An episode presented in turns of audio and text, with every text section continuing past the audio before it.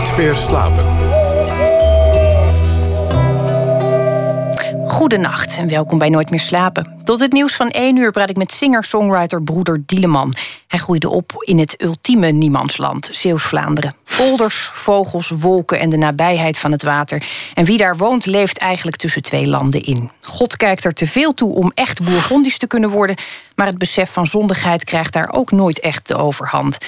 Waar hoor je eigenlijk, wat blijft en wat gaat? Het zijn de vragen die Tony Dieleman, inmiddels beter bekend als broeder Dieleman, zich al jong begon te stellen. In zijn teksten en muziek bezingt hij graag het aardse en het hemelse daarvan. In 2012 verscheen het album Alles is ijdelheid, gevolgd door Gloria en diverse andere projecten. En komende week is er al Ut de Bron. Een bijzonder boek, inclusief een nieuw album vol opnames van liederen, soundscapes en instrumentele passages. Het is een ode geworden aan de afkomst en een muzikale plaatsbepaling tegelijkertijd. Als ik het zo mag uitdrukken, Tony. Zo mag je dat wel uitdrukken. Zo mag ik dat wel uitdrukken. Het is wel Bourgondisch trouwens, zoals in Vlaanderen. Ja, ik zag jou in de lach schieten toen Ja. ik dat zei. Maar vind je het echt Bourgondisch? Ja, ja. Ja, mensen houden van lekker eten, lekker drinken. Dat nou? Ja. Ja, dat, dat gedeelte zit wel goed. Maar het is ook wel een gebied waar heel veel mensen kerkelijk zijn. En eh, daar niet helemaal van loskomen, toch? Nee, maar dat onderdeel. Mijn opa en oma die waren van de gemeente, maar die hielden wel van lekker eten. Hoor. En eh, ja, dat was zelfs belangrijk. Ja. En dat Ja. heb je ook meegekregen. Ja, Ben jij zelf de kok thuis eigenlijk? 50-50. ja 50-50. Ja. Ja, ik- we hebben je vrouw gesproken, dus alles wat je zegt kan Is er vooraf gecheckt. Ja. Ja, nee, maar wij koken allebei. Ja, ik hou wel heel erg van koken. En eten. En drinken. Ook. We gaan het daar ongetwijfeld ook nog over hebben, over eten en drinken. Want dat, dat, dat, eh, dat hoort er altijd bij. Ehm, als ik aan Zeeuws-Vlaanderen denk, denk ik toch vooral eerst aan het, aan het landschap en hoe dat je blik bepaalt. Ik ken het vrij goed. Ik kom zelf uit, uit Zeeland, wel een andere kant. Ehm, maar ik, ik, ik denk als je daar opgroeit, kun je eigenlijk niks anders worden dan een ontzettend buitenspeelkind. Was jij, was jij zo'n jongen die altijd in de polders eh, rondliep en Ja, ik, ik heb wel heel veel buiten gespeeld, ja. En ik, we mocht, ik mocht ook eh, gaan wat ik wilde, al vrij, al vrij jong. Dus ik heb eigenlijk altijd wel... eh, wij gingen altijd op tocht, noemden we dan. Dan gingen we naar een ik veel, stukje wat we niet kenden of, of met vriendjes. Ja, dus ik heb veel buiten gespeeld, ja. ja en buiten gewerkt later ook. Er was zelfs een hut, begreep ik, in jouw jongensjaren. Nou, dat was, die hut was best wel laat nog. Ik had tot, tot mijn, eh, tot mijn 25e wel. Hadden we, we zijn pas op ons 18 of zo begonnen, of 17e. Had ik samen met Martin, een vriend van, hadden we een hut op de, op de vlakte, heet naar de Akselse vlakte. Ja. Wat deden jullie daar allemaal? Eh wiet roken, gitaar spelen en eh, ja. Ja, spelen, weet je wel. Gewoon, ja. Een beetje een eigen... Eigen wereldje creëren. Ja, Ja. ja. dat klopt, ja. Ja. ja. Smitsgorren heet het officieel. Ja. Maar als je een wereld creëert, hoort er natuurlijk ook een eh, religie bij. Ja, dat was toen niet per se. Toen waren wij daar niet zo mee bezig. Niet zo mee bezig. Zoals ik dat nu soms in mijn muziek of zo wel terug had komen. Zo. Maar het was meer, we hielden ook van Tolkien en van eh fantasyboeken. Dus dat, dat vermengde we zo'n beetje met, ons, met die plek. En eh, dat, ja, dat was gewoon een zijde, ja. Dat gaat heel goed samen, ook met het roken van wiet natuurlijk. Precies, ook dat, ja. ja. En we deden ook altijd nam wat eten, kip, kip mee naar kip op het, op het vuur. En we hadden echt een hele mooie hut gemaakt die ook waterdicht was. Met een rieten dak erop. En dan konden we ook als het regende, konden we ook gewoon binnen zitten. Kwam je nog wel eens thuis eigenlijk? Als je dat toch hebt. Ja, we zaten volgens mij wel echt periodes elk weekend hoor. Dat we daar gewoon. En daarna op stap. Dus dan gingen we dan tot zaterdagavond eerst daar zitten. Of 's middags en dan s'avonds eh op stap of zo. Ja.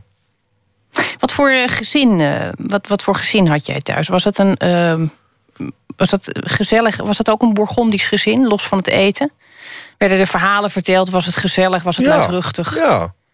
Ja. Ja. Ja. Veel lol, veel ruzie. Weet je, gewoon het levendig. Ja. Nee, het was bij ons altijd wel gezellig. Eh, we hielden wel van tradities.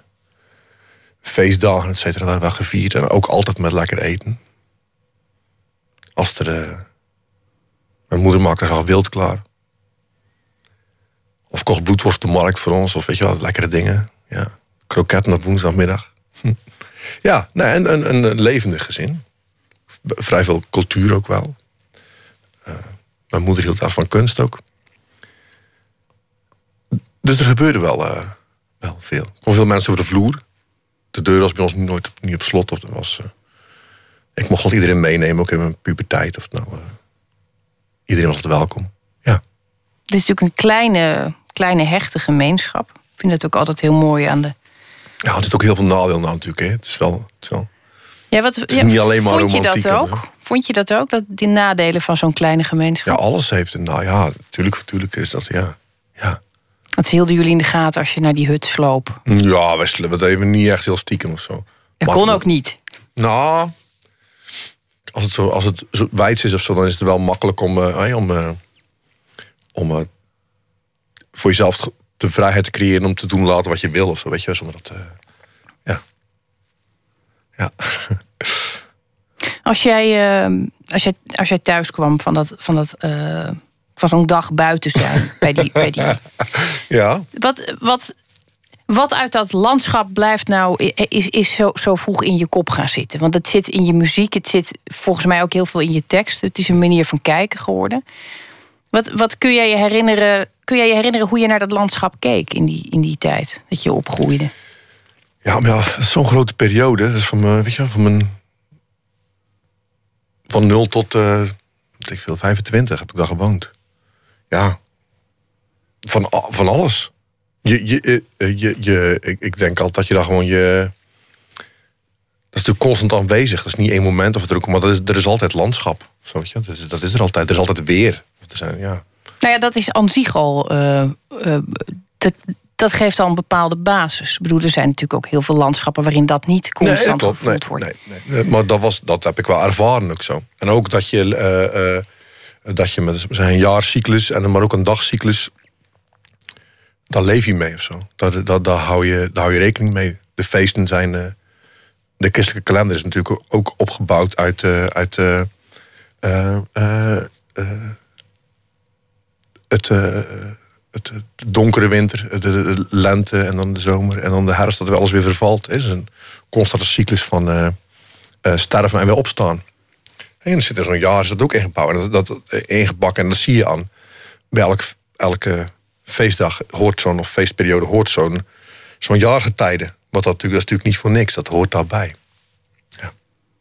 Zeg ik dat zo goed? Ja, dat zeg je heel goed zelfs. Wat, jij wilde hovenier worden, heb ik begrepen. Mm. Wilde je dat echt? Nou, ik, nou ja, ik heb bij Hovenier gewerkt. Eh, vrij lang. Maar ho- ik vond dat wel mooi. Ik vond de, de, de, de natuurvormen vond ik wel mooi. Of met, eh, ja. Maar ik, ja, niet, ik had niet echt een droom dat ik hovenier wilde worden. Of zo. Had je nee. überhaupt een droom? Wist je wat je wilde toen je Mm, Nee, nee, nee, nee. Dat wist ik niet, had ik geen idee. alles mocht? Dat helpt misschien ook niet. Je zei net, ik kreeg veel nee, dat- vrijheid. ja, dat, ja. En het was ook volgens mij wel de tijd dat ook alles kon of zo, weet je wel.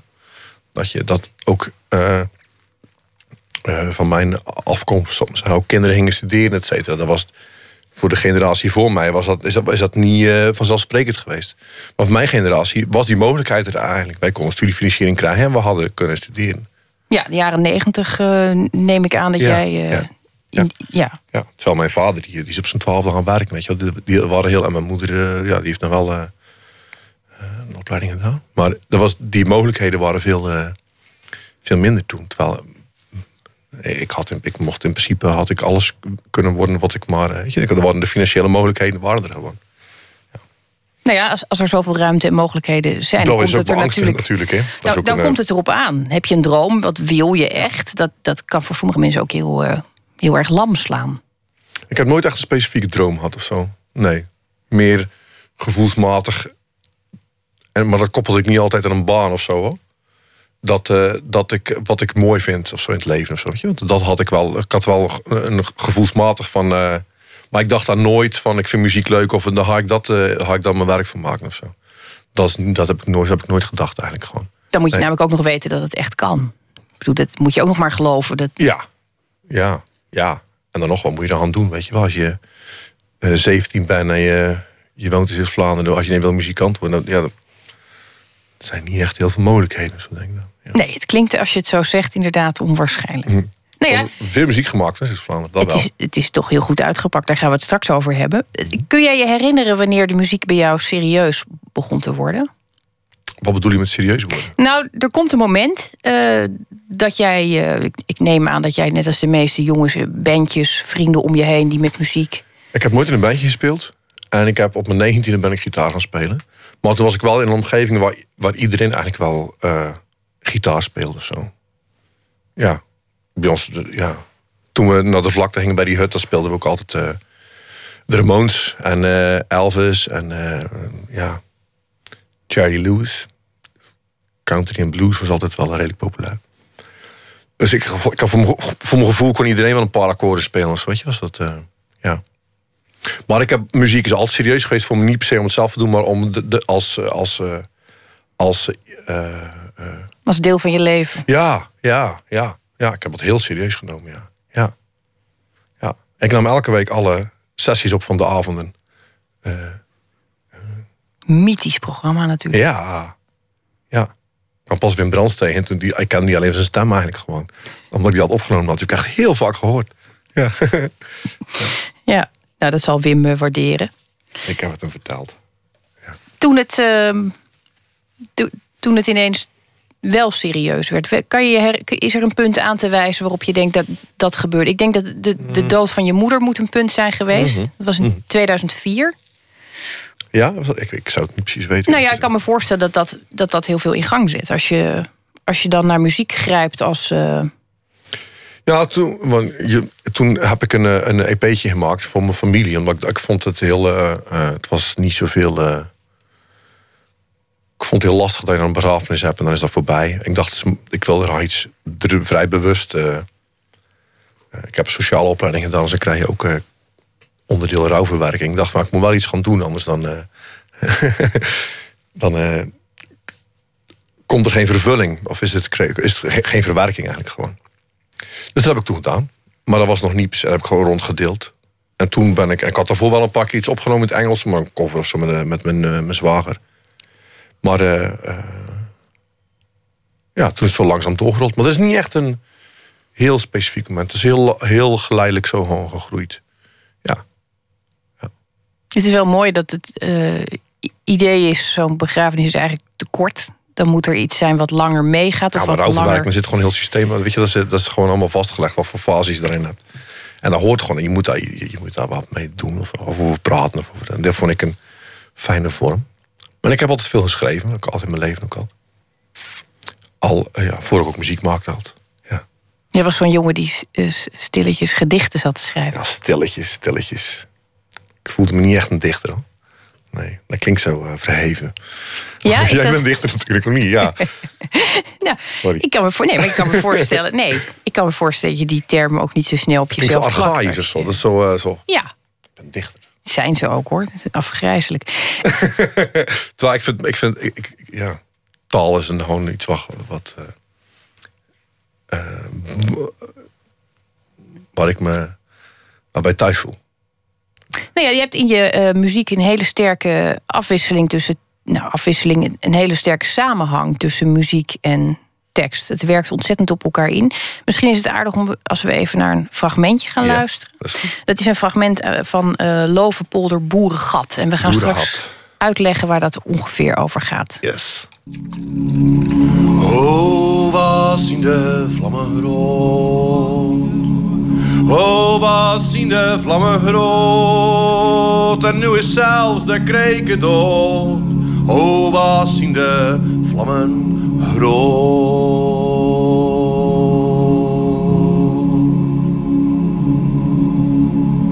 Lovenpolder, boerenhaat.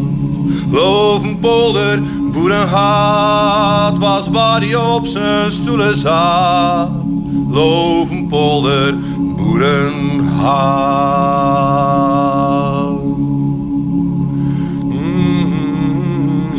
Broeder Dieleman, uh, daar luistert u dus naar. Uh, en Tony Dieleman zit tegenover mij. Uh, waar gaat dit liedje over? Dit, Over het boerenhat. Dat is een buurtschap in de Lovenpolder. en het, de Lovenpolder grenst aan de Neuzenpolder. Nieuwe Neuzenpolder volgens mij. En daar heb je Dow Chemical, heeft daar een enorme grote fabriek. Volgens mij, ik weet niet precies wanneer trouwens. Maar in ieder geval is dat langzaam. Uh, die zagen daar een mooie vestiging in. Anders gelden. Uh, Zo'n vervoer is geen probleem. En die hebben dan een enorme fabriek die werkgelegenheid moest brengen. En, en van hoek het, het dorp wat er ook in de buurt ligt, zou dat een stad moeten maken. En, en ja, en dat als je Zuid-Vlaanderen binnenkomt rijden, is eigenlijk door de tunnel is het eerste wat je ziet aan je rechterhand als je van Valgeren komt, is eh, de Dow, Dow Chemical. En het Boergat was, is, was het buurtschap en dat is moeten wijken voor. Uh, dat, dat is het is helemaal verdwenen. Het is helemaal verdwenen. Het is gewoon plat gewalst eigenlijk voor de, de, uh, voor de, om de fabriek, voor de fabriek. Omdat het anders een gevaar zou zijn voor de mensen. Dan hadden we het eerder even over de, dat uh, landschap. En ik, ik zei ook in mijn introductie: uh, het is een niemandsland. Het is een beetje flauw om te zeggen. Maar dat, zo ervaar ik het altijd wel een beetje als ik daar ben. Ook omdat het een plek is waar, waar alles altijd maar verdwijnt. Uh, ten opzichte van. Nou ja, dit, bevat een heleboel eeuwigheidselementen. Je hebt altijd mhm. het land, de lucht. Dat is allemaal hele eeuwige mm -hmm, dingen. Mhm. En tegelijkertijd ja, de mensen trekken weg. Dorpen worden kleiner, in dit geval zelfs helemaal verdwenen. Ja. ja. Dat zijn twee elementen, dat, dat eeuwige en dat, en dat vergankelijke, wat heel erg in jouw werk uh, tegen terugkomt, naar mijn gevoel. Dat klopt. Was dat hier ook, werd dat daardoor getriggerd of is dit lied anders ontstaan? Nou, dus in eerste instantie ontstaan dat ik altijd uh, uh, een aversie heb gevoeld tegen die fabriek die er altijd aan de horizon stond en die enorme vlammen uitbraak, waardoor je echt gewoon tot in uh, ja, tot 30 kilometer verderop zie je gewoon een soort gloed over zich Vlaanderen hangen als ze aan het afwakkelen zijn. Dat is heel lelijk. Ik heb er ook gewerkt en ik vond het ook een hele uh, nare plek om te zijn. Bewaking aan de, aan de, aan de. Het voelt heel fascistisch aan allemaal. Er staat bewaking bij, uh, bij, de, bij de deur. Je moet, je moet overal je helm op, ook als je buiten hij moest in de tuinen werken. Dan moest onze helm en onze bril op. En terwijl, ja, het voelde heel onprettig. En die hallen zijn allemaal heel groot. Die fabriekse. Nou, dat wekte mij gewoon weerzin op. Maar aan de andere kant is dat wel uh, wat. wat uh, uh, dat is ook mijn cultuur. Weet je? Daar kom ik ook vandaan. En ik, ik, ik, ik, ik maak ook gebruik van auto's. En ik, ik, ik ben plastic en zo. Dus ik ben er ook schuldig aan. Nee, je bent in ieder geval uh, ook, ook een deelnemer. Ja, precies. Ja, zeker weten. Zeker weten. Ja, ja, Want wanneer wordt iets. Um, die vraag is natuurlijk op dit moment. Het wordt heel vaak uh, gediscussieerd. Wie hoort hier, wie niet? Mm Wie hoort er mm -hmm. bij ons en wie hoort er niet bij ons? Ja. Um, ik las in een interview met jou dat je muziek op een gegeven moment door iemand nostalgisch was genoemd. En dat vond je heel vervelend. Ja, dat vind ik niet, dat vind ik niet prettig. Nee, nou, nou niet prettig. Het is. Het is uh, nostalgie gaat alleen maar over vroeger of zo. Terwijl ik denk dat zo'n liedje als dit, of ook andere liedjes, allemaal heel. Voor mij, voor, mij gaat over nu, over wat er nu aan de hand is. En ik maak wel gebruik van oude verhalen. Of, of, of en natuurlijk ook de, de, de, de, landbouwcultuur die er was in Zeeland. En, uh, maar ik gebruik daar wel om een verhaal van nu te vertellen, denk ik. Ja. Uh, bedoel, dat is Vlaanderen. Dat is gewoon, dat is gewoon die cultuur. En dat geldt trouwens voor heel Zeeland als je ziet hoe Zeeland uh, gemarket wordt, als, als uh, toerisme en zee en klededracht en, en folklore dingen. Daar, herken ik mezelf niet in. Of daar herken ik mijn omgeving ook niet in. Want de belangrijkste economische inkomsten, de, de, de, belangrijkste inkomsten voor de provincie zijn gewoon van de industrie. Dus als je echt seks zou kijken naar wat voor provincie is Zeeland, dat is een industriële provincie. Als die Schelde niet economische waarde had gehad en waarde voor de industrie, dan was die al lang dichtgeslipt. Die wordt opengehouden om, om, om onze economie uh, gaande te houden. Dus dat is, dat is eigenlijk de allergrootste, uh, of de, ja, de, meest bepalende factor op zowel ons landschap als onze, als onze, onze identiteit. Nou ja, het is natuurlijk ook met Zeeland, dat weet ik zelf ook. Ik ben er nu 15 jaar weg. Maar ik, ik, merk toch dat het, dat het ook heel vaak een beetje wordt weggezet als een soort ja, een attractiepark voor toeristen. Of een uh, soort openluchtmuseum. volgens mij niet, niet, uh, de, nog niet opbrengt wat ze hopen dat het op zou brengen. En al helemaal ook, want dat is volgens mij ook het, het, het probleem, is misschien een groot woord, maar de, van het idee dat het een landbouwprovincie is, wat iedereen volgens mij nog steeds heeft. En zelfs als je door Zuid-Vlaanderen rijdt, denk je, nou, hier zijn boeren en je, je, akkers. Maar dat is, dat, is, dat is heel klein. Er zijn maar heel weinig mensen die nog echt uh, direct die relatie met dat landschap hebben, dat ze ervan leven. En dat ze er dus een, ook een, een, een, een, een culturele identiteit en, en, en, en uh, financieel van afhankelijk zijn. Dus dat vind ik wel een grap, grappig. Dat vind ik wel een, een fascinerend iets over na te denken. En er wordt heel veel gepraat in, in, in Zeeland over, op een hele makkelijke manier. De, symbolen die gekozen worden, die, onze, die de cultuur zouden moeten bepalen. Volkscultuur is nu natuurlijk helemaal een, iets waar veel over gepraat wordt. Sinterklaas is natuurlijk ook zo'n voorbeeld. Maar dat is allemaal, de symboliek waar nu soort heel heftig over gedaan wordt, of, of die heel erg naar voren wordt geschoven, is heel dun. Een Zeeuwse knop, dat zegt helemaal niks. Dat zegt helemaal niks over de Zeeuwse identiteit. Echt gewoon ja, niks. Uh, de, de, was mooi vroeger, maar het zegt niks over onze identiteit nu.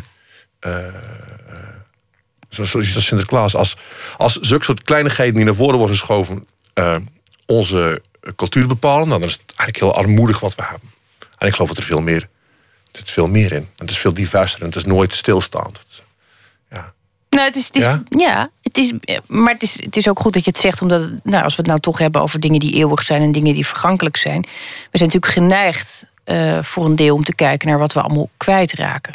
Wat vroeger beter was en wat allemaal platgewalst en opgeofferd wordt. Maar er komen natuurlijk ook steeds meer dingen bij. Er komen ook dingen bij de identiteit die we hebben. Ja, maar ik denk in, in Zuid-Vlaanderen, en volgens mij geldt dat waarschijnlijk voor alle, alle provinciale gebieden, heel Zeeland is het is echt, eh, nou, sowieso het dialect natuurlijk enorm aan het verdwijnen.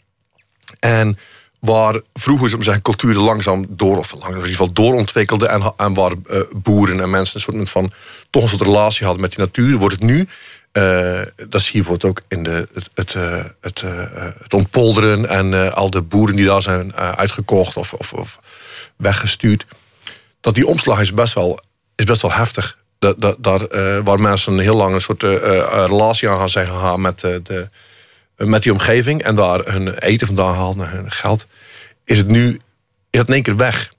Dus er zit nu wel. Ik, ik zou ook wel geneigd zijn te zeggen: van, er is wel iets echt heel erg grondig veranderd, wat nooit meer terug gaat komen. Zou ik zeggen. Het ontwikkelt zich niet meer langzaam. Het gaat, nu echt, het gaat echt heel hard. En dat draait in principe allemaal om economie. Dat is het enige wat, wat, wat, uh, waar de politieke keuzes op gemaakt worden. Doet het jou zeer dat dat gebeurt? Ja. Uh, ja. Ja. Ik vind dat, ja. Maar wat ik zoals ik al zei, ik ben er zelf ook uh, schuldig aan. Ik, ik leef ook een, uh, weet je. Ik, ik, ik, le ik leef er ook van. Ik ga ook niet in Zuid-Vlaanderen meer wonen. Ik woon er niet meer, hè. Je bent naar Middelburg verhuisd. Ja. ja. ja. Ik, uh, ik vind het wel mooi trouwens dat je consequent uh, geneigd bent om de hand in eigen boezem te steken. Ik weet ook niet of ik het terecht vind. maar ik vind het wel mooi dat je het doet. Hm. Is het een. Uh, want die, die, die, vraag wordt misschien heel vaak gesteld, dat, dat weet ik eigenlijk niet. Is het een bewuste keuze geweest om in dialect te zingen? Of is het eigenlijk eh, vanzelfsprekend gegaan? Van, nou, dat, dat, is helemaal mentaal. Nee, ik had, ik had toen, toen, toen zo'n eerste keer liedjes op ging nemen, uh, had ik er uh, eentje in het Nederlands en, en twee in het Zeeuws. En toen zei een vriend van me, die zelf Zeeuws-Vlaamse liedjes maakt, zei van, ah, je moet het gewoon in het Zeeuws-Vlaams doen. En toen ben ik het eigenlijk gaan doen. Het voelde ook echt heel natuurlijk en, uh, en nog steeds wel eigenlijk. Ja.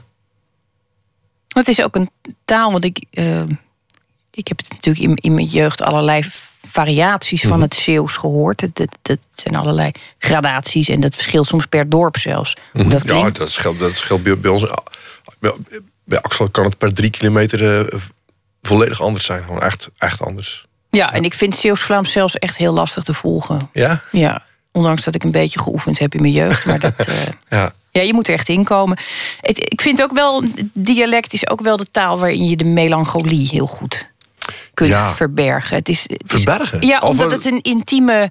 Het maakt een kringetje van een gemeenschap ook, de taal. Mensen die die taal mhm. niet spreken, horen daar niet heel. Dat is, is, ik vind het ook een intimiteit hebben. Nou, ja. En ik, ik kan me voorstellen dat het in muziek heel bruikbaar is. Ik vind het ook gewoon prettige klank om in te zingen. Je kan heel makkelijk, uh, uh, als je lopen hebt, als je lopen, dan kun je die laatste klank, mm, die kun je gewoon, die kun je gewoon best wel lang uitrekken. Je kan best wel zangerig maken. Dus ik kijk wel, ja, dat, dat, het, is, het is ook gewoon bruikbaar. Ja. Nou, je hebt hem uh, flink in moeten zetten. Je hebt ook echt hard gewerkt. Want je bent in 2012 was je eerste album er. Nog net in 2012, volgens mij december, denk ik. Ja. Dus echt op de rand. We zitten nu in 2015. En um, dit is het derde, eigenlijk derde grote project. Tussendoor heb ik nog andere dingen gedaan. Hoe, hoe, zien jouw dagen eruit? En ik zeg nogmaals, we hebben je vrouw gesproken. Dus als je nu gaat zeggen dat je altijd de was doet, dan uh, weet ik doe dat nooit de was. Doe nooit de was. Nee, ik stofzuig heel af en toe. Verder doet mijn vrouw het volledige huishouden. Ik kook wel. En ik breng mijn kinderen elk naar school. En uh, uh, ik haal ze ook meestal op. Nee, als we het over de huishoudelijke taken. Huishoud, mijn kinderen zijn geen huishoudelijke taken eigenlijk. Hè? Nee, kinderen zijn uh, randverschijnselen. Oh. Hele leuke randverschijnselen. Ja. Jij duikt de schuur in, dat stel ik me voor. Heb je een schuur? Ik heb geen schuur. Je moet een schuur hebben, vind ik. Uh, dat gaan we ik ook... heb een kamer. Gaan we die iets heb ik aan soort van ge, uh, uh, in het, binnen het gezin heb ik, die, heb ik daarvoor gestreden. Maar daar zit ik eigenlijk nauwelijks op. Er staan mijn spullen, er staan mijn boeken. Ik hou van boeken. En ik heb ook zo'n thematische boekenkast gemaakt. En er staat mijn apparatuur, wat allemaal vrij beperkt is. Ik ben niet technisch heel erg. Ik ben geen freak die, die heel erg van techniek geniet of zo. Het moet, ik, moet functioneel zijn en het moet uh, makkelijk werken.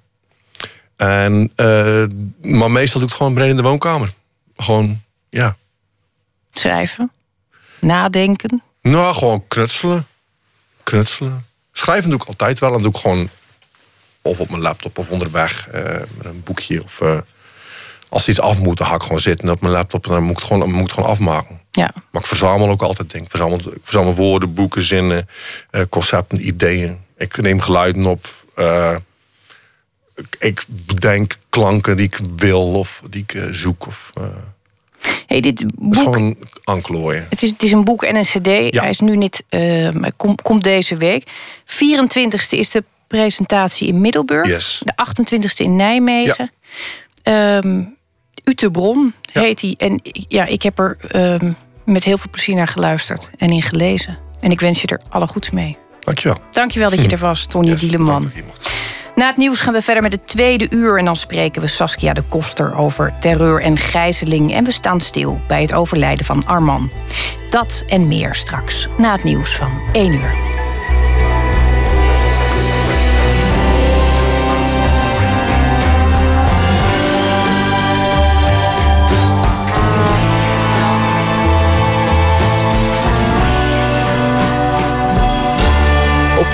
1, het nieuws van alle kanten.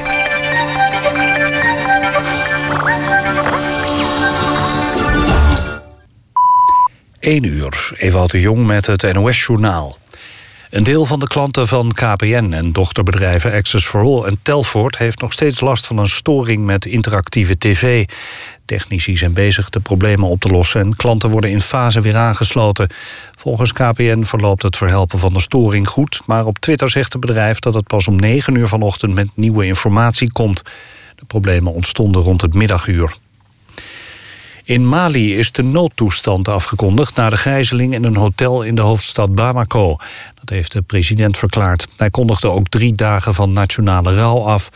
Bij de bevrijdingsactie kwamen gisteren 21 mensen om het leven... onder wie de twee terroristen. Zeven mensen raakten gewond. Onder de 21 slachtoffers zijn in ieder geval een Fransman, een Belg en een Amerikaan. Over het aantal doden was lang onduidelijkheid. Het dodental liep uiteen van 19 tot 27. 126 mensen zijn veilig uit het hotel in Bamako geëvacueerd. De verantwoordelijkheid voor de aanslag is opgeëist door een groepering... die is verbonden aan Al-Qaeda.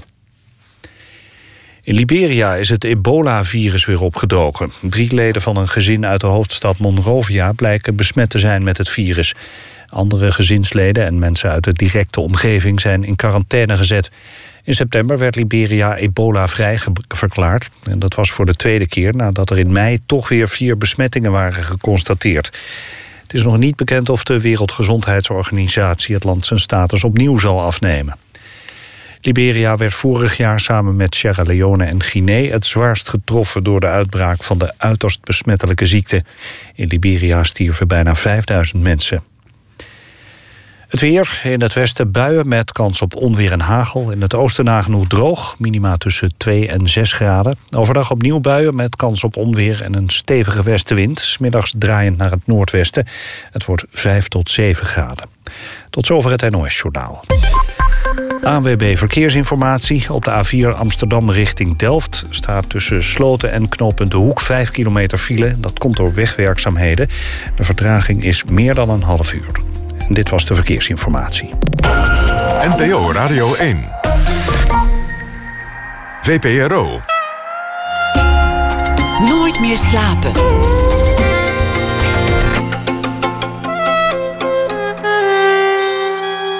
Met Esther Naomi Perquin. Goedenacht. U luistert nog steeds naar Nooit meer slapen. En gezien de televisiestoring uh, luistert u misschien massaler dan ooit. Vinden wij heel gezellig. Hoe komt het toch dat we pure nonsens vaak voor waar aannemen? Straks praten we over het snapgevoel, een boek over hoe de illusie van begrip ons denken gijzelt. En met acteur Waldemar Torenstra spreken we over zijn rollen in de dramaserie Vechtershart en de toneelvoorstelling Advocaat van de Duivel. Maar we beginnen dit uur met fictie bij de feiten, een literaire beschouwing bij het nieuws. En deze week doen we dat met de Vlaamse schrijfster Saskia de Koster, die ons de afgelopen dagen gegijzeld hield in een feuilleton over een terrorist die gezocht wordt en een meisje dat niemand mist. Saskia, goedenacht. Goedenacht. Je hebt ons uh, deze week deelgenoot gemaakt van een uh, beklemmend verhaal. En ik, ik hoop dat je vannacht de ontknoping voorleest. Ja, dat klopt. Dat heb ik Dat goed ingeschat. Een, ja, ja, dat moet natuurlijk. Hè, want eh ik kan 5000 episodes verder gaan, maar er zijn er maar vijf. Dus vandaag is het einde. Goed, nou, ik, eh, ik, ik, ik wacht met gretigheid eh, af. Oké, dus ik zal lezen dan maar. Hè. Graag. De ouders van het dagenlang vermiste meisje halen hun dochter op bij de eetstand van de IKEA. Ze staat te graaien in een bokaal met pepparkakor, de koekjes waar ze zo dol op is. Haar ouders knuffelen haar haast plat.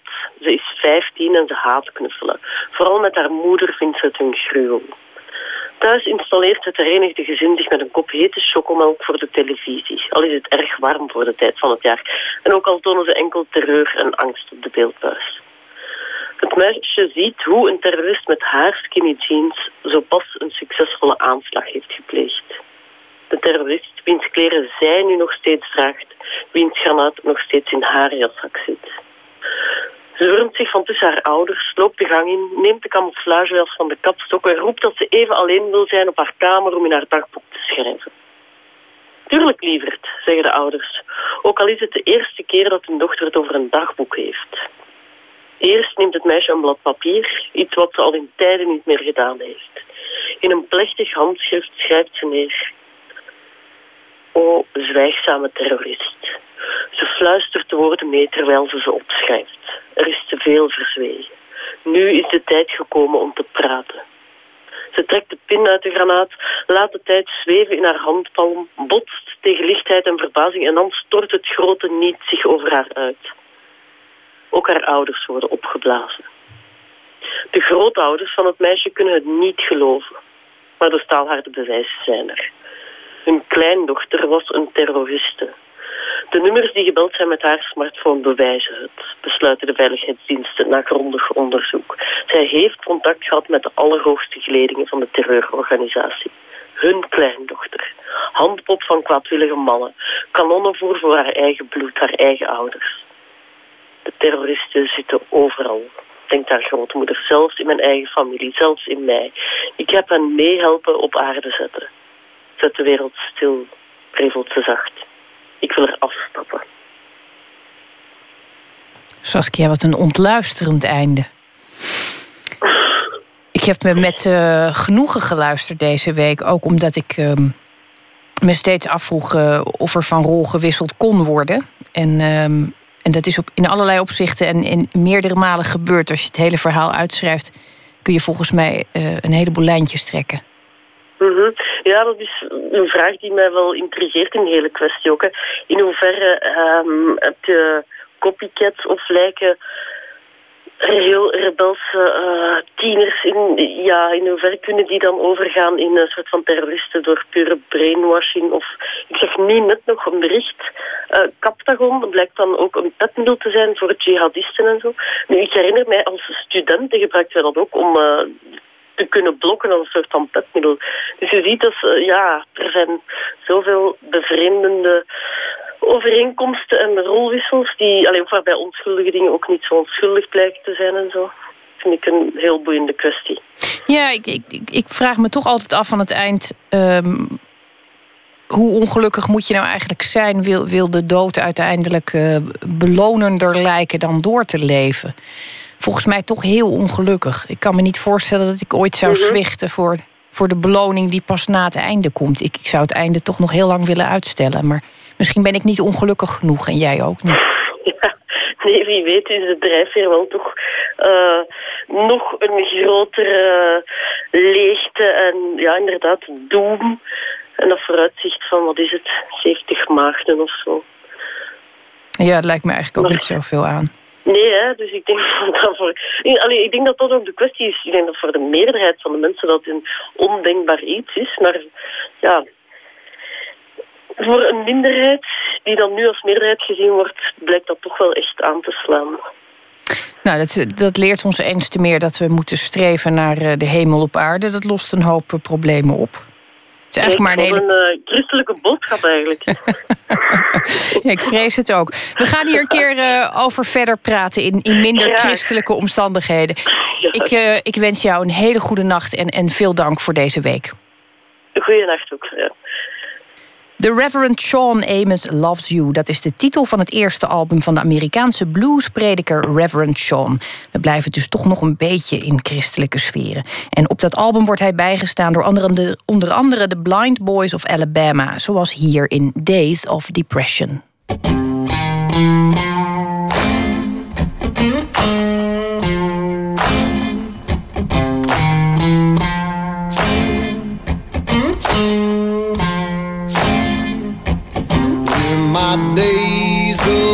Depression, I could take my hand off the wheel.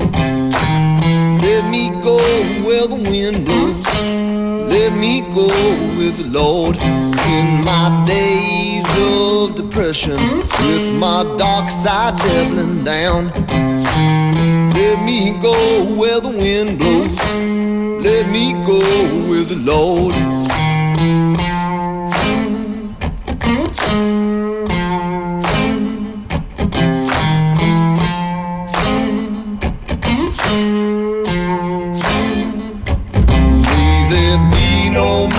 Misconception about my time with my brother, man. Let him know where my heart was. Let him know about my plan. In my days of depression, I could take my hand off the wheel. Let me go where the wind blows. Let me go with the Lord. I said, let me go where the wind blows. Let me go with the Lord. I said, let me go where the wind blows. Let me go with the Lord. Let me go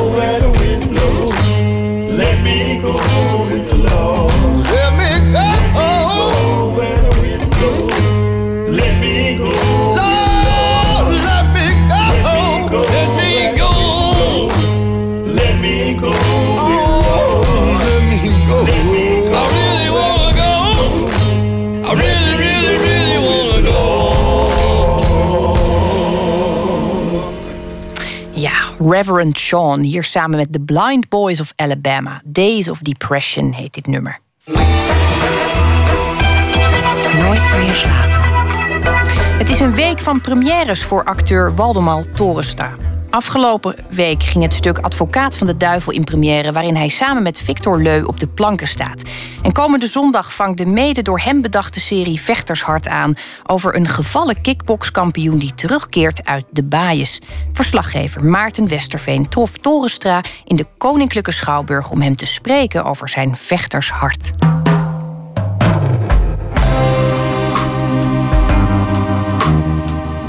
In de lobby van de Koninklijke Schouwburg wacht ik op acteur Waldemar Torenstra. Ik heb maar even, want Waldemar is een bijzonder druk man. Straks moet hij het land in voor het toneelstuk Advocaat van de Duivel. Over een ambitieuze maar beïnvloedbare advocaat die onder een kwade invloed komt. Misschien kent u de filmversie nog met Al Pacino. Maar ik wacht hier ook om te praten over zijn nieuwe serie Vechtershart. Die zondag wordt uitgezonden bij BNN. Daarin speelt hij de rol van Nick Roest. Een kickbokskampioen die na vier jaar bias weer terugkeert. Ik ben zeker niet de eerste die Torensa spreekt over dit project. En ik vraag me dan ook af of zijn zwaarste acteursklus niet is om enthousiasme te feinzen voor interview nummer 49. Maar hij verzekert me dat ook hier plezier in valt te vinden. Hij staat immers ook avond aan avond hetzelfde verhaal te vertellen. Nou, ten eerste klopt het wat je zegt. Het is, het is iets heel raars. Het is ook... Uh, Ivo van Hoven die zegt wel eens de waarheid liegen. Hè? Het is dus, ik, ik, ik, voor mij hoeft het liegen er niet, niet eens bij. Het is de, de waarheid creëren op dit moment. En dat is eigenlijk wat je elke dag de hele tijd doet. Maar dit is een soort raar experiment. En dat kost inderdaad meer energie dan normaal. Want je moet allerlei dingen uitschakelen die, die zeggen... hé, hey, Wal, dit wist je toch al dat je het ging zeggen. En nu zegt hij precies zo dat terug. Dus je hebt ook al het antwoord in je hoofd. En die moet je dus allemaal uitzetten om het te horen alsof het nieuw is. En dat, dat is een beetje krankzinnig, dat kost veel energie. Maar als het lukt, heeft het ook iets magisch. Um, en uh, is er heel veel plezier in te beleven. Omdat je opeens de nuance in, een, in één woord bijvoorbeeld... toch 85 keer net iets anders kan hebben. Dat is, dat is ook heel erg kicken. Maar daarvoor moet je een beetje een vakidioot zijn, zoals wij. Ja, is dat, kan je het eigenlijk... Ja, eet je koekje gerust. Ik zeg je van je koekje af te houden. Maar eh, inderdaad, kan je dat eigenlijk met iemand anders dan een acteur of een regisseur delen? Eh, uitleggen waar die lol in zit? Wel, eh, burgers zoals ik, daar moet een deel daarvan toch gewoon aan... Eh, het, het, voor een deel moet het aan me voorbij gaan. Anders zou ik het zelf ook doen. Ja, ja gelukkig wel. Dit is inderdaad is een beetje een dok, dokter of een pianist... die het over een bepaald loepje heeft. Het leuke is nu met Victor Leuven speel ik de advocaat van de duivel. En die is hier ook helemaal bezeten van.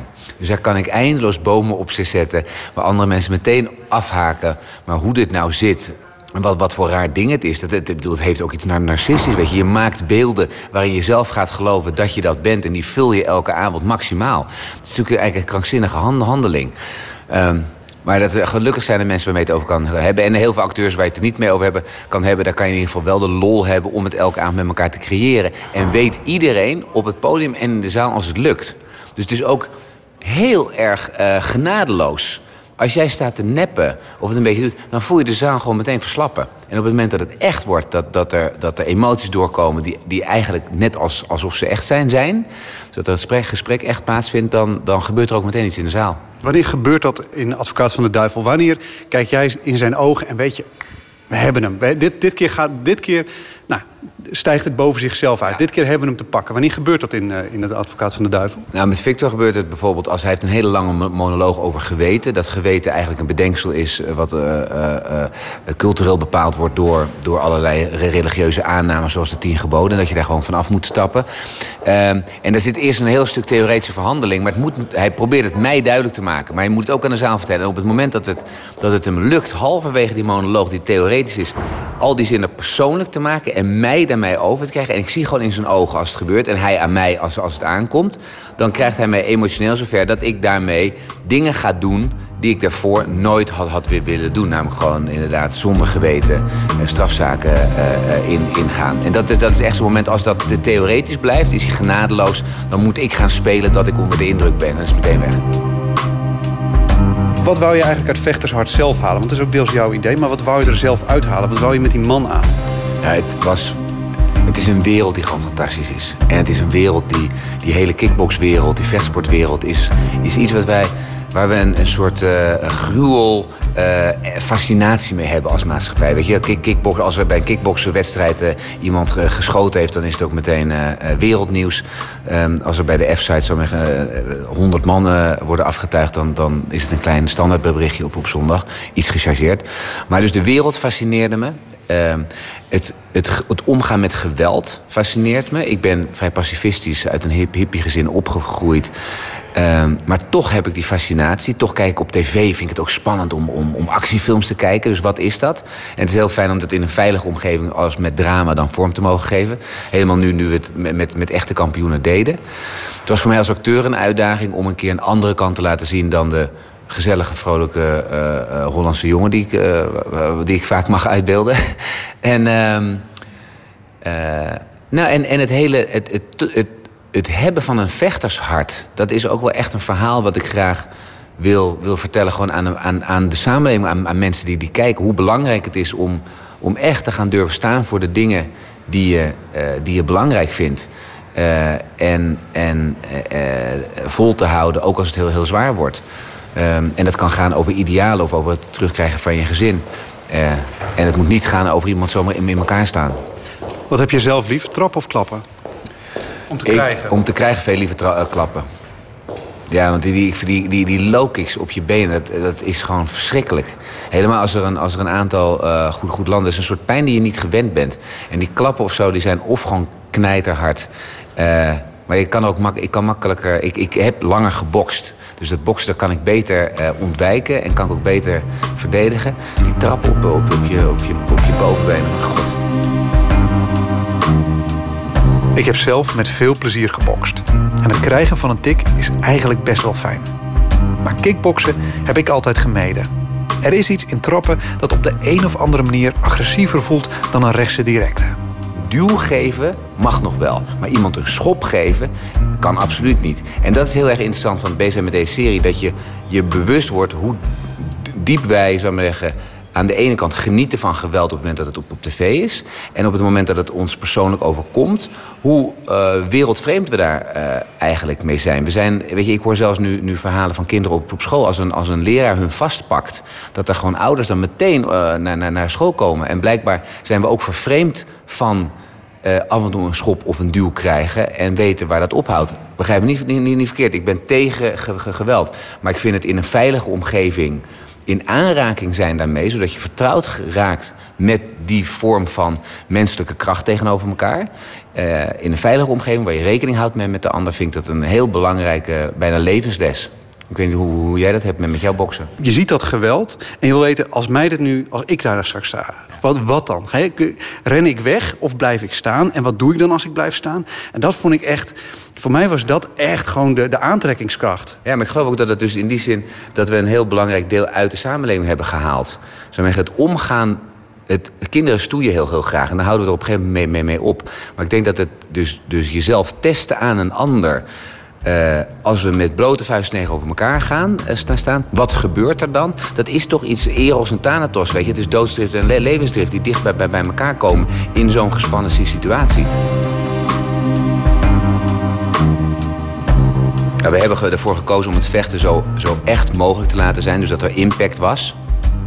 Uh, en dat doe je vervolgens natuurlijk niet voluit. Helemaal niet tegen die kampioenen, want dat zou ik gewoon niet volhouden. En het acteren daarin blijft, is eigenlijk dat je. Ik vond het best spannend om tegenover die toppers te staan. En, en die enorme vuisten en benen op me af te zien, zien komen. En het doet gewoon allemaal pijn. En daardoor eigenlijk daardoorheen te acteren alsof ik een vechter ben die dat gewoon is. Terwijl eigenlijk ik gewoon een kleine jongen ben die naar zijn moeder wilde, wilde uh, rennen. Ja? En dat is natuurlijk. Ja, want het is. Dat, dat bedoel ik overdrijf nu ietsje, maar. Uh, de eerste keren dat ik, dat ik tegen Rico Verhoeven stond of tegen Gago Drago... dan je ziet gewoon bij die gasten gewoon een schakel in hun kop om, omgaan. Uh, en je denkt, oké, die schakel die ben ik niet gewend om, om, om te maken. Dit is gewoon echt van een andere orde. En dat gaat mij pijn doen zo. Ook al houden ze heel, heel veel, rekening. Uh, en die wil om dat aan te gaan... Dat weet ik niet goed wat dat is. Dat is een combinatie van nieuwsgierigheid naar de wereld. Voelen dat, dat je daar iets te zoeken hebt, iets te leren hebt. Um, en ik ben ook wel iemand die gewoon het avontuur uh, aan wil gaan. En merkt als hij bang wordt dat het juist een plek is waar ik, waar ik moet zoeken waarvoor ik dan bang ben en wat ik daar nog te leren heb. Je wilt toch gewoon weten waar je staat als vent? Ja, ja en nu weet ik gelukkig bij, bij hun dat ik, er, dat ik er niet zou staan als zij vol zou, zouden gaan. Maar hiermee bezig zijn. Kijk, als ik gewoon aan het trainen ben, dan gaat het daar, daar wel over. Het is een, inderdaad een testen van je, van je mannelijkheid binnen, binnen afge kaderde vorm. En ook het omgaan met pijn. Want je had het net over, die, over wat het geestelijk met je doet. toen ik begon dacht ik altijd, ik ga nu heel erg leren om uit te delen. Maar van die gasten heb ik vooral geleerd, het gaat erom wat je kan inc- incasseren. En dat is ook zo'n prachtige levensles, weet je wel? We denken over het algemeen sta je 's ochtends op en denk je, nou, wat ga ik vandaag weer, weer eens uitdelen en meemaken. En over het algemeen lig je s'avonds in je bedje en denk je nou over de dingen die je hebt moeten in- incasseren. We hadden het in het begin over hè, het, het echt kunnen menen als je het speelt. Ik kan me voorstellen dat die, dat, dat vermogen om, hè, om dat te kunnen, het te menen als je er staat, tegelijkertijd misschien wel het tegenovergestelde is van wat je nodig hebt in de ring. Ja, want het is, de, het is in de ring. In de ring. Kijk, ik heb gelukkig nu niet echt in de ring moeten staan. Dus hier blijf je altijd eh, proberen eruit te zien als een kickbokser, terwijl ik dat niet ben. Dus ik blijf ac- acteren. Maar het komt wel verdraaid dichtbij. Eh, want die vuist die komt zo echt op, op mijn hoofd. Eh, en die gaat echt even pijn doen. Dus dat is er echt anders aan. Ik, ik weet niet of ik geschikt zou zijn als wedstrijdvechter. A, begin ik, ben ik gewoon echt te oud. Maar, maar die mentaliteit hebben is ook denk ik nog net iets anders. Eh, daar moet je echt een soort totale... Ja, dan ben je een sporter. En ik blijf toch een beetje een kunstenaar.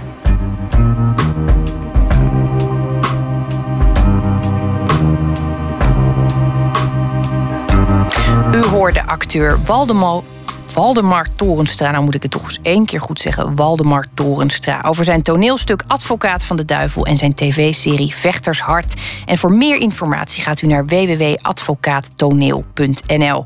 En Vechtershart is zondag te zien bij BNN op NPO 3 om 20 uur 25. Zangeres Chantal Akda komt uit Nederland, maar is al lange tijd in België woonachtig, waar ze deel uitmaakt van de groep The Isbels. En ze bracht onlangs een tweede soloplaat uit, waar onder meer dit liedje op staat: Up and Down.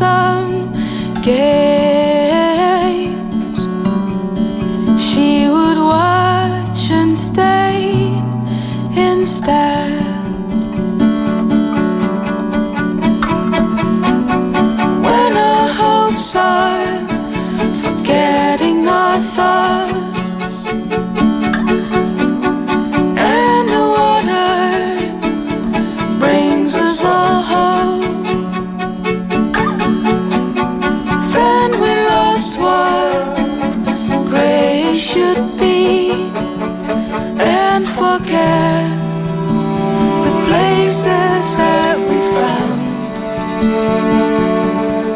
in here.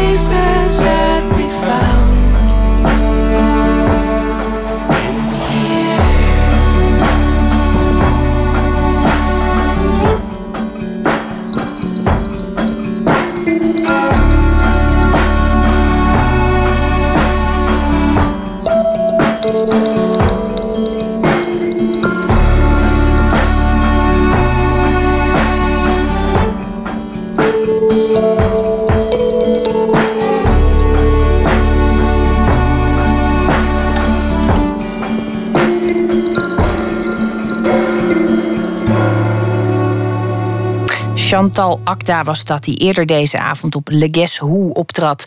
Up and Down heette dit nummer en dat afkomstig is van haar nieuwe album The Sparkle in Your Flaws. Nooit meer slapen. Iedere vrijdag bellen we voor een culturele tip met één van VPRO's smaakmakers. En vandaag doen we dat met Atse de Vrieze, muziekjournalist bij 3 voor 12. Atse, goedenacht. Goedenacht. Ja, we kunnen er niet omheen om het erover over te hebben. Vandaag is de Eindhovense protestzanger Armand op 69-jarige leeftijd overleden. De Ja. meeste mensen kennen hem natuurlijk van dat... eh, ja, het is bijna een evergreen. Inmiddels ben ik te min. En, en, en door zijn opvallende verschijning met dat, met dat rode haar, dat lange haar. Ehm, ja, toch stond hij niet bepaald altijd in het middelpunt van de aandacht. Wat, wat heeft hij, naar jouw mening, voor de Nederlandse muziek eh, betekend? Wat je al zegt, die, dat ene nummer is echt een evergreen dat werkelijk iedereen in Nederland kent. Ehm, is ook wat dat betreft een prachtige overblijfsel van de jaren 60. Armand is zelf de, al die decennia lang gewoon doorgegaan en doorgegaan. Eh, en ja, hij heeft ook wel plekken gehad waar hij elk jaar kwam. Eh, hij vertelde mij, ik ben er een half jaar geleden nog bij hem langs geweest. Eh, hij vertelde dat hij altijd in Arnhemuiden bijvoorbeeld, bij de vissers, dat hij daar één keer per jaar kwam en daar een vaste schare had. En dat daar op een gegeven moment ook generatie op generatie naar hem toe kwam. Dus er is een klein plukje mensen geweest dat altijd in hem geïnteresseerd gebleven is. Maar ja, als we eerlijk moeten zijn, dan zijn toch de meeste mensen hebben hem toch een beetje beschouwd als een soort dorpsgek. En dat is eigenlijk wel jammer. En wat dat betreft wel mooi dat hij juist de laatste twee, drie jaar van zijn leven toch een beetje een soort van gerehabiliteerd werd. Ja, want hij is met, eh, met de Kik eh, liedjes gaan maken. Dat was toch ook wel echt zijn muziek. Dat, dat gaf de Kik zelf ook steeds aan. Van ja, het is echt zijn muziek. Ehm, ja, en het, het was toch ook een, eh, een, een echte protestzanger. En zoveel zijn er daar toch niet van. Zeker niet. En ehm, ja, hij, hij kon zich ook tot het laatst echt kwaad maken op dingen. Met name ook op de bankcrisis. Hij, hij begreep er niets van waarom andere artiesten gevoel hadden dat ze er nog niet genoeg verstand van hadden om daar iets van te zeggen. Hij dacht, ja, het maakt toch niet uit of je ergens verstand van hebt. Je weet toch dat het niet deugt. En hij was bijvoorbeeld ook veel naar IJsland geweest de afgelopen jaren, omdat hij vond de IJslanders een dapper volk. Want zij waren de enige geweest die daadwerkelijk de bankiers het land uitgeschopt hadden. Dat vond hij schitterend. Hij had ook eh, een tijdje ook in Reykjavik op verzoek daar eh, gespeeld.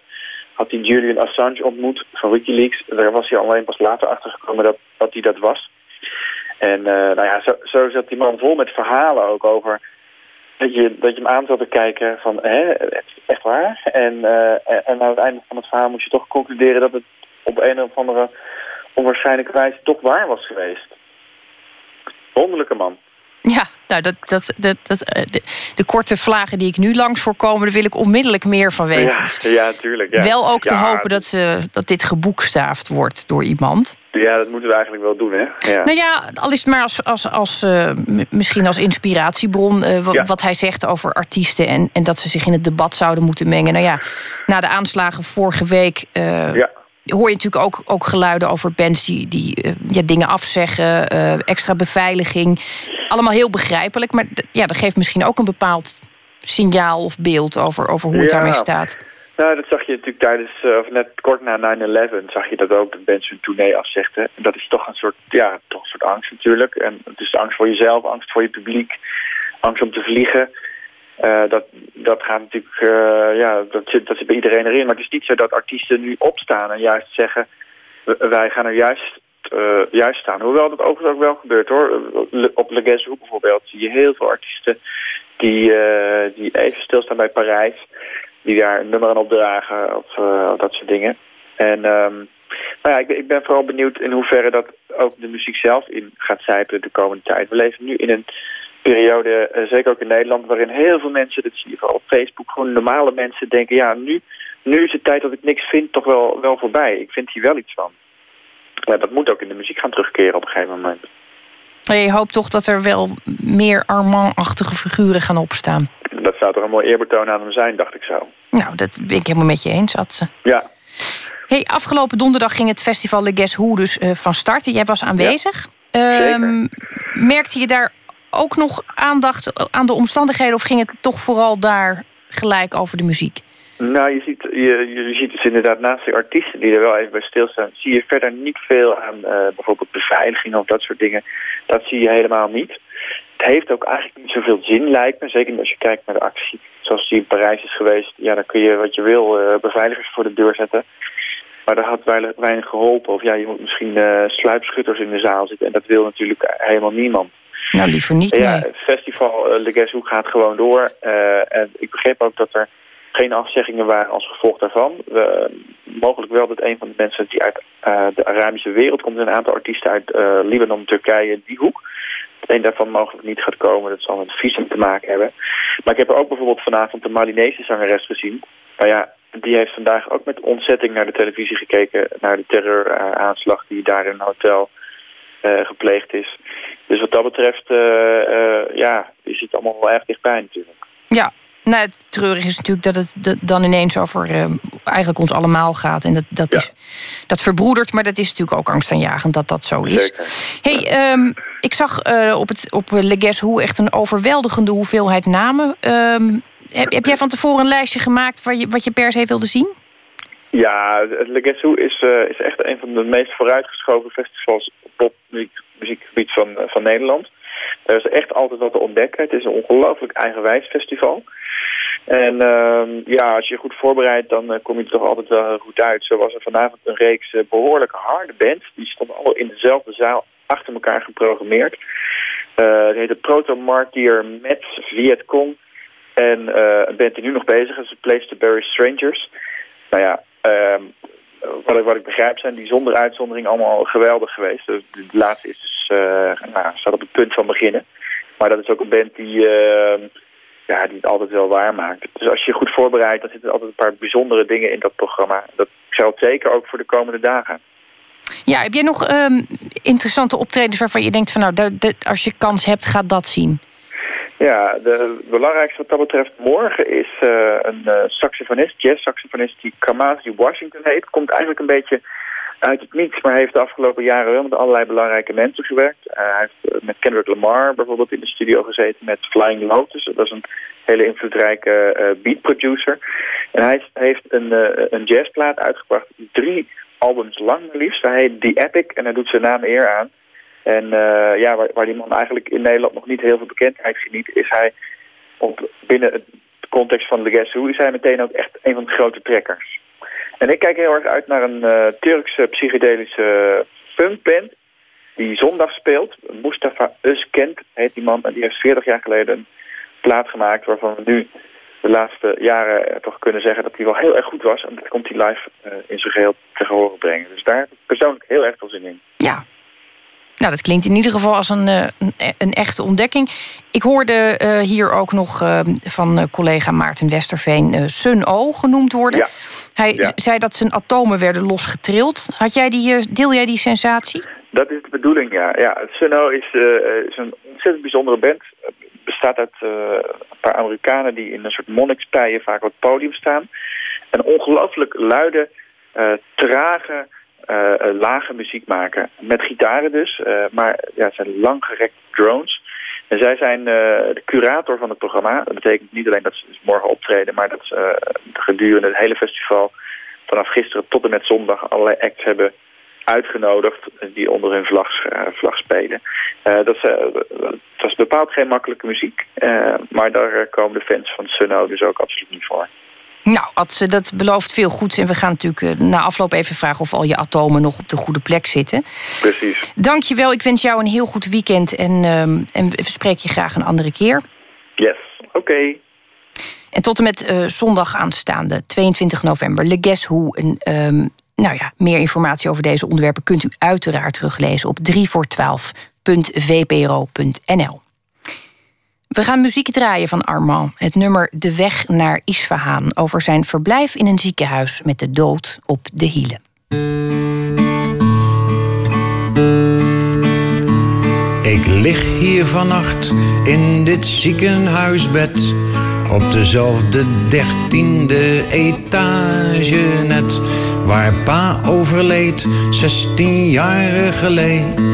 Herhaalt de geschiedenis zich hier nu mee. En de dokters, verplegers die mij willen redden. In hun vlijtige handen leg ik mijn lot, slepen zij mij erdoor. Lukt het ditmaal of gaat hier de pijp uit? Is dit het slot? En ik hoor het kuchen en het moeilijke hoesten. Menigeen komt hier niet levend vandaan. Als er weer een bed voor een kist verruild wordt. Met de dood op de hielen, daar denk je dan aan. Aan de eindige onzekerheid van ons vertoeven. De weg naar Isfahaan die ons niet baat.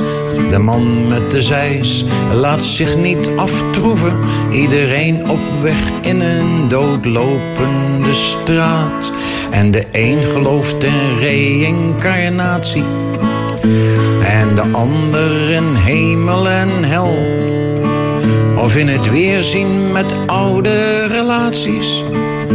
Maar misschien is het uit met het spel. Want mysterie is wat wij ervaren. Al die fabeltjes, een schrale troost. Ergens zijn we maar zielige dwazen. Hoeveel fraaie verzinsels je ook verkoopt. Zijn we niet allemaal gewoon op de loop?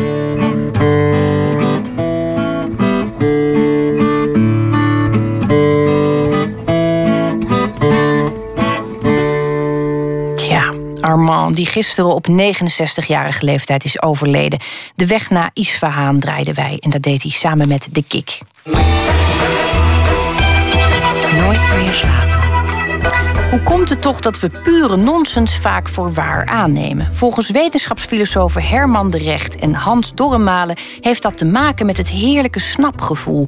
Ze schreven een boek over hoe de illusie van begrip ons denken gijzelt. Verslaggever Adinda Akkermans zocht de mannen op in een café.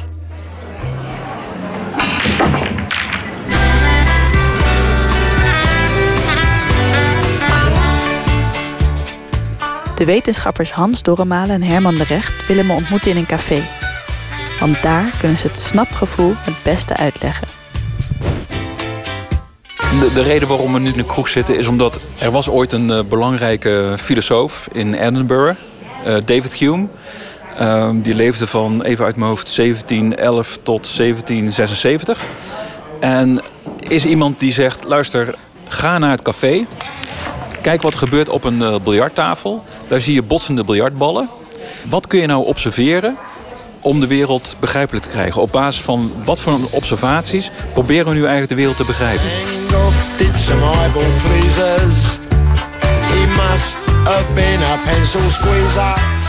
De twee ballen die tegen elkaar botsen, die veroorzaken het rollen van de tweede bal. En dat is het prototypische idee van eh, iets begrijpen. Dat je inderdaad snapt dat als de twee dingen botsen, dat dan, als de eerste bal tegen de tweede botst, dat die tweede dan wegrolt. Dat snap je echt. Of als domino-steentjes op een rij staan en je tikt de eerste aan, dan valt die om tegen de tweede, die valt tegen de derde. Dan heb je een eh causale reeks en dat begrijpen we echt zoals de wereld is. En dat model van de wereld begrijpen, in termen van botsingen... dat levert je een snapgevoel op als je dat kan doen. Het snapgevoel. Kun je dat gevoel omschrijven? Het snapgevoel is, is het gevoel wat je hebt als je iets snapt. Als je denkt dat je iets snapt, want het kan ook fout zijn. Precies.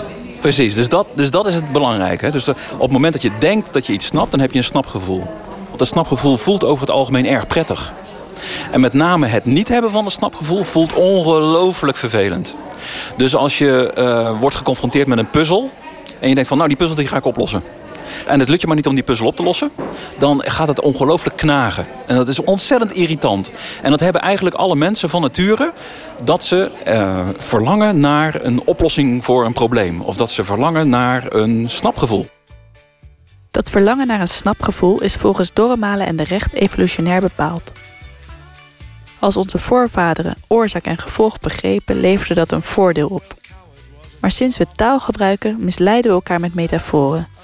Die doen alsof ze botsingen beschrijven, maar dat is helemaal niet waar. En dat onterechte snapgevoel, daar willen ze voor waarschuwen. Dat er onterechte snapgevoelens zijn die helemaal geen kwaad kunnen en waar mensen zich goed bij voelen, geen probleem. Wie zouden wij zijn om dat feestje te verpesten? Maar wat wij hebben gemerkt is dat op een aantal fundamentele plekken zo'n onterecht snapgevoel inderdaad misleidend kan zijn Tot op het niveau dat je andere mensen daarmee schaadt, of jezelf schaadt, of dat je daarmee eh, de, de maatschappij eh, schade berokkent. Dat zijn zere plekken volgens mij. Wat we, wat we verstaan onder een onterecht snapgevoel is dat je het gevoel hebt dat je iets begrijpt, dat je iets snapt, maar dat je het, niet, dat je het eigenlijk niet eh, begrijpt in de juiste termen. En een voorbeeld daarvan zou bijvoorbeeld kunnen zijn, om maar heel eenvoudig te beginnen, een, ehm, in een discussie wanneer mensen zeggen dat bijvoorbeeld vluchtelingendiscussie, dat, dat Nederland bijvoorbeeld vol is. Dat is een metaforische uitdrukking. Ne- Nederland is vol. Dan lijkt het alsof je over Nederland spreekt als een, eh, een bus met een deksel. En daar kan van alles in. En op een gegeven moment is die vol. En dan gaat de deksel erop en dan is er geen plek meer. Terwijl natuurlijk eh, die hele vluchtelingenproblematiek verwijst naar hele andere eh, processen die gaande zijn. Het is helemaal niet zo dat Nederland een blik is wat op een gegeven moment vol is en dat er dan een deksel op moet. Maar het effect is dat, dat de her- de hersenen van mensen zo in elkaar zitten dat ze die metaforen met, meteen gebruiken en meteen leidt tot een snapgevoel. Maar ook ter linkerzijde worden metaforen gebruikt zoals eh, vluchtelingen opvangen omdat wordt meteen duidelijk dat wat er gebeurt als je vluchtelingen niet opvangt. Dan vallen ze namelijk te pletter. Nou, dat zijn allemaal metaforen die eh, politieke voorkeuren framen. En het makkelijk eh, behapbaar maken en mensen snel een snapgevoel geven. Ja, natuurlijk. Wat gebeurt er als vluchtelingen niet opvangen? Ja, dan gaan ze dood. Dan vallen ze te pletter. Snap je? Dus, dus zowel ter rechterzijde als ter linkerzijde worden dit soort van metaforen gebruikt. Ruimtelijke metaforen die mensen heel snel een, snapgevoel geven. En als je eenmaal dat snapgevoel hebt, dan ben je zelden bereid om het op te geven. Dus dan blijf je alles zien, deze hele problematiek, blijf je zien in, in die metaforen. En bepaalt op die manier je politieke voorkeur. En dat soort van voorbeelden tref je ook aan in de wetenschap bijvoorbeeld. Dus een heel mooi standaard voorbeeld dat we gebruiken in het, eh, in het boek is eh, de radio. Dus als je aan mensen vraagt, hoe werkt een radio? Snap je hoe een radio werkt? Dan zeggen de meeste mensen, zeggen van, nou ja, eh, ja, ja, er wordt iets uitgezonden, een signaal wordt uitgezonden, ehm, er wordt iets opgevangen. Je van, radiogolven. Oh ja, golven. Golven. Ja, als ik langs het strand loop en ik, eh, en ik hoor en zie de zee, dan, dan, dan snap ik wat golven zijn. Maar radiogolven, die golven helemaal niet zoals een zeegolf golft. Dus dan moet je ook daar weer gaan nadenken. Van, ja, bedoel ik eigenlijk met radiogolven? Wat golft er dan eigenlijk? En dan, als je dan in de natuurkunde duikt, dan krijg je natuurlijk uiteindelijk een, een heel raar antwoord. Zoals, eh, ja, radiogolven, dat zijn eigenlijk geen echte golven. Ja, er is eigenlijk niks wat golft. En je van, hè? Dus, dus zodra wij ons niet meer kunnen voorstellen hoe iets gaat in termen van botsingen. Bijvoorbeeld dat er iets golft of zoiets dergelijks. Of dat, dat iets tegen iets anders duwt of stoot of botst. Als dat ons niet meer lukt, dan, dan hebben we opeens geen gevoel van snappen meer. Dan begrijpen we het niet meer. En, Je kan ook zeggen dat het gewoon niet het juiste metafoor is voor, eh, voor een radiogolf. Metafoor is nooit goed. Nee, die is altijd onwaar. Metafoor is altijd onwaar. Ja. Ja, en wat je dan dus eigenlijk moet doen, is die metafoor opsporen. Ook een metafoor. Ja. Ehm, je, moet, je moet erachter zien te komen dat je in metaforen denkt. Ik denk dat dat heel belangrijk is, dat je dat, je dat beseft. Dat je dan gaat nadenken waar je metaforen gebruikt. En die moet je dus eigenlijk die metafoor dan uit je theorie halen. En bij de radiogolf, ja, dan hou je dus eigenlijk niet veel meer over dan dat het werkt. Het enige wat Jan kan zeggen is, het werkt. Dus je kan dan, dan hou je de beschrijving over waar de metafoor niet meer in zit... en dan ben je je verklaring kwijt, maar ook je snapgevoel. Dat is gewoon een constatering dat een radio werkt. Ze moeten ons er dan bij neerleggen dat je er eigenlijk niks van snapt. Dat is dan wel de consequentie. We snappen het niet.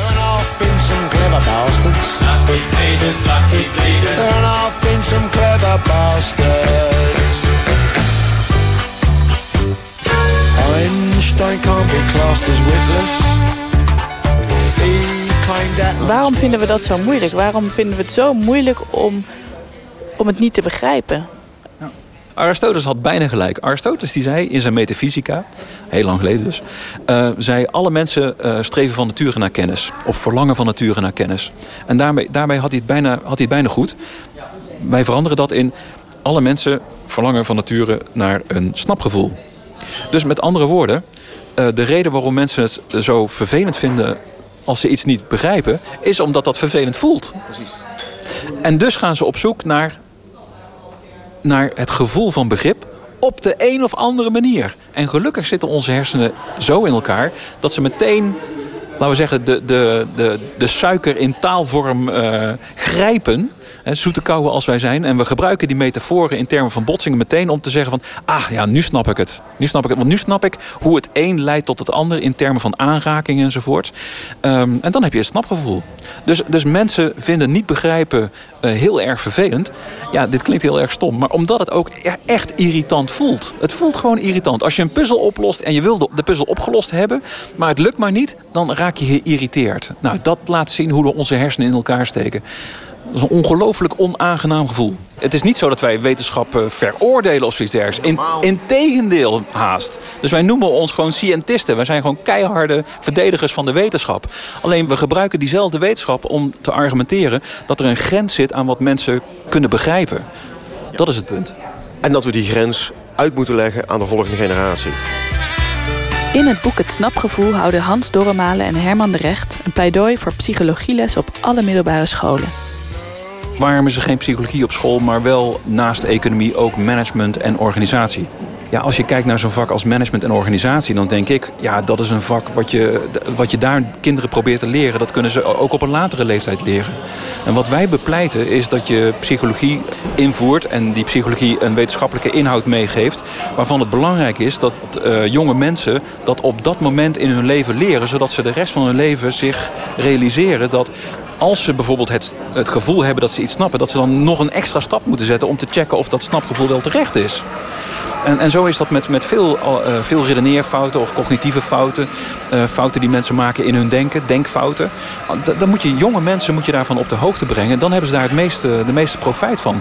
Ja, hoe, uh, hoe je een, een organisatie in elkaar moet steken, hoe je dat moet managen. Dat, dat is iets wat je ook wel later kunt leren. Dus het verbaast ons zeer dat de psychologie niet gewoon een standaard inhoudsvak is. Een, een vak is op middelbare scholen. Snap je dat? Einstein can't be classed as witless. He claimed atoms were the littlest. When you did a bit of splitting us, frightened everybody shitless. And I've been some clever bastards. Probably got help from their mum, Verslaggever Adinda Akkermans in gesprek met wetenschapsfilosofen Herman de Recht en Hans Dorremalen over hun boek Het Snapgevoel, een uitgave van uitgeverij Boom. Bill Ryder Jones verliet in 2008 de band The Coral en brengt sindsdien muziek uit onder zijn eigen naam. Hij is inmiddels toe aan zijn derde album West Kirby Country Primary en hiervan is dit Jones Wild Roses. I lost in glances and mischance. Cause fortune favors everybody but me. Taking every single piss Telling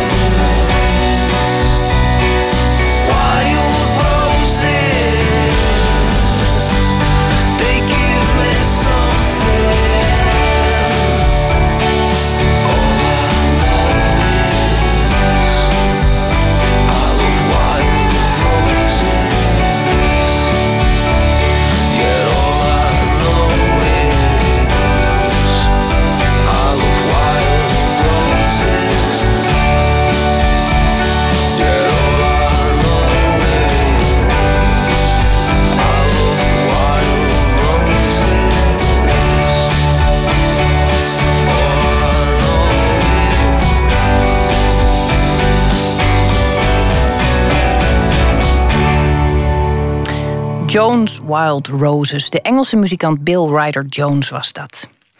Poëzie nu. Rob Schouten is naast dichter ook vertaler, columnist, proza-schrijver en literatuurcriticus. En zijn debuutbundel in 78 al heette Gedichten 1. En in 2012 verscheen zijn meest recente bundel Zware Pijnstillers. Nou, dan weet u ongeveer hoe het met hem gaat. Deze week leest hij zijn favoriete gedichten voor. En daar hoort ook dit gedicht van Luce Ber bij.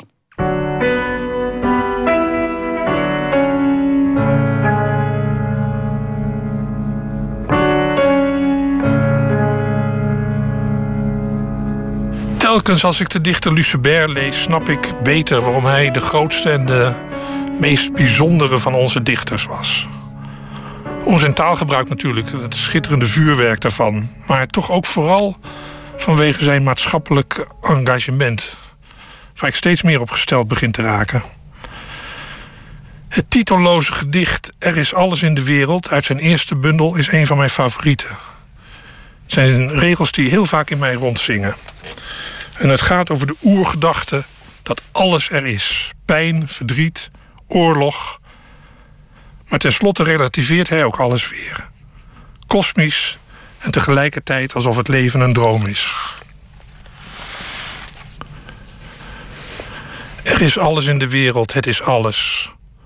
De dolle honden glimlach van de honger, de heksenangsten van de pijn en de grote gier en zucht de grote, oude, zware nachtegalen. Het is alles in de wereld, er is alles. Allen die zonder licht leven, de in ijzeren longen gevangen libellen, hebben van hart stenen horloges de kracht en de snelheid. Binnen het gebroken papier van de macht gaapt onder de verdwaalde kogel van de vrede, gaapt voor de kortzichtige kogel van de oorlog de leeggestolen schedel de erosie. Er is alles in de wereld. Het is alles arm en smal en langzaam geboren. Slaapwandelaars in een koud circus. Alles is in de wereld. Het is alles slaap. U hoorde Rob Schouten over een van zijn favoriete gedichten, dit titeloze gedicht van Lucebert. En volgende week hoort u de keuze van Sylvia Hubers. Jeff Buckley, Everyday People, is een cover van Sly Stone. En dit nummer verschijnt volgende week als limited edition op vinyl... en zal ook staan op zijn nieuwe postuum te verschijnen album. Jeff Buckley, in, in maart 2016 komt dat uit. U hoort hem hier met Everyday People.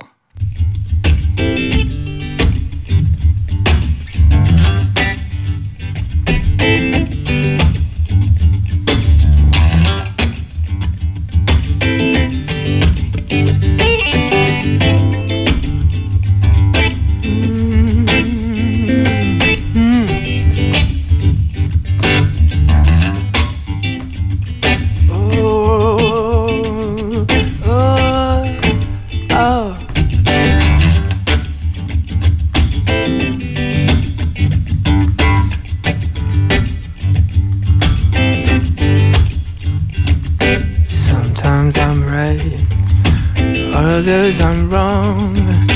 My own beliefs are in my song. The butcher, the baker, the drummer, and then makes no difference about the group I'm in. But I, am everyday people. Yeah, yeah. There is a blue one that won't accept the green one for living with the fat one, trying to be a skinny one. Different strokes for different folks, and so on and so on. And Scooby Dooby Dooby. Ooh, sha sha.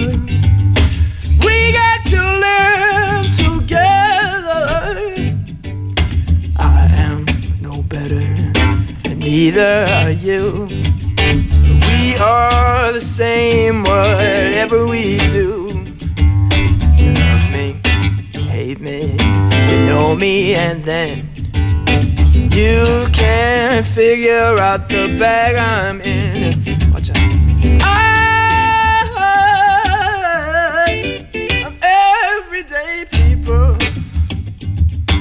Yeah, yeah. Is a long hair who doesn't like the short hair for being such a rich one who will not help the poor one. Different strokes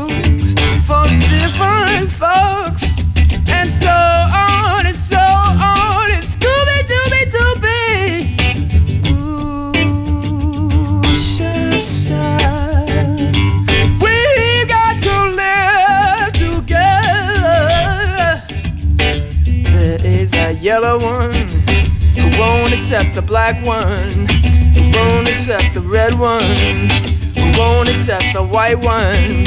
And different strokes uh, for different folks, uh, and so on and so on. And Scooby Dooby Dooby. Ooh, sha sha. I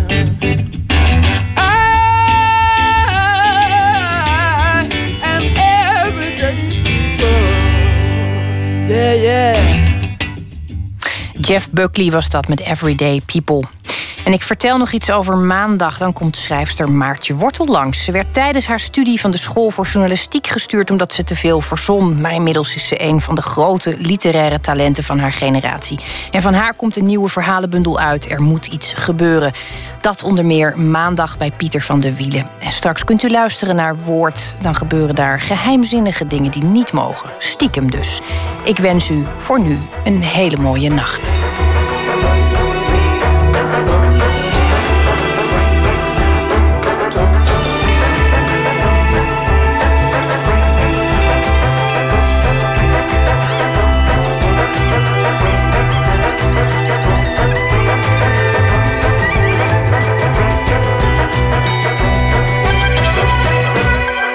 Radio 1, het nieuws van alle kanten.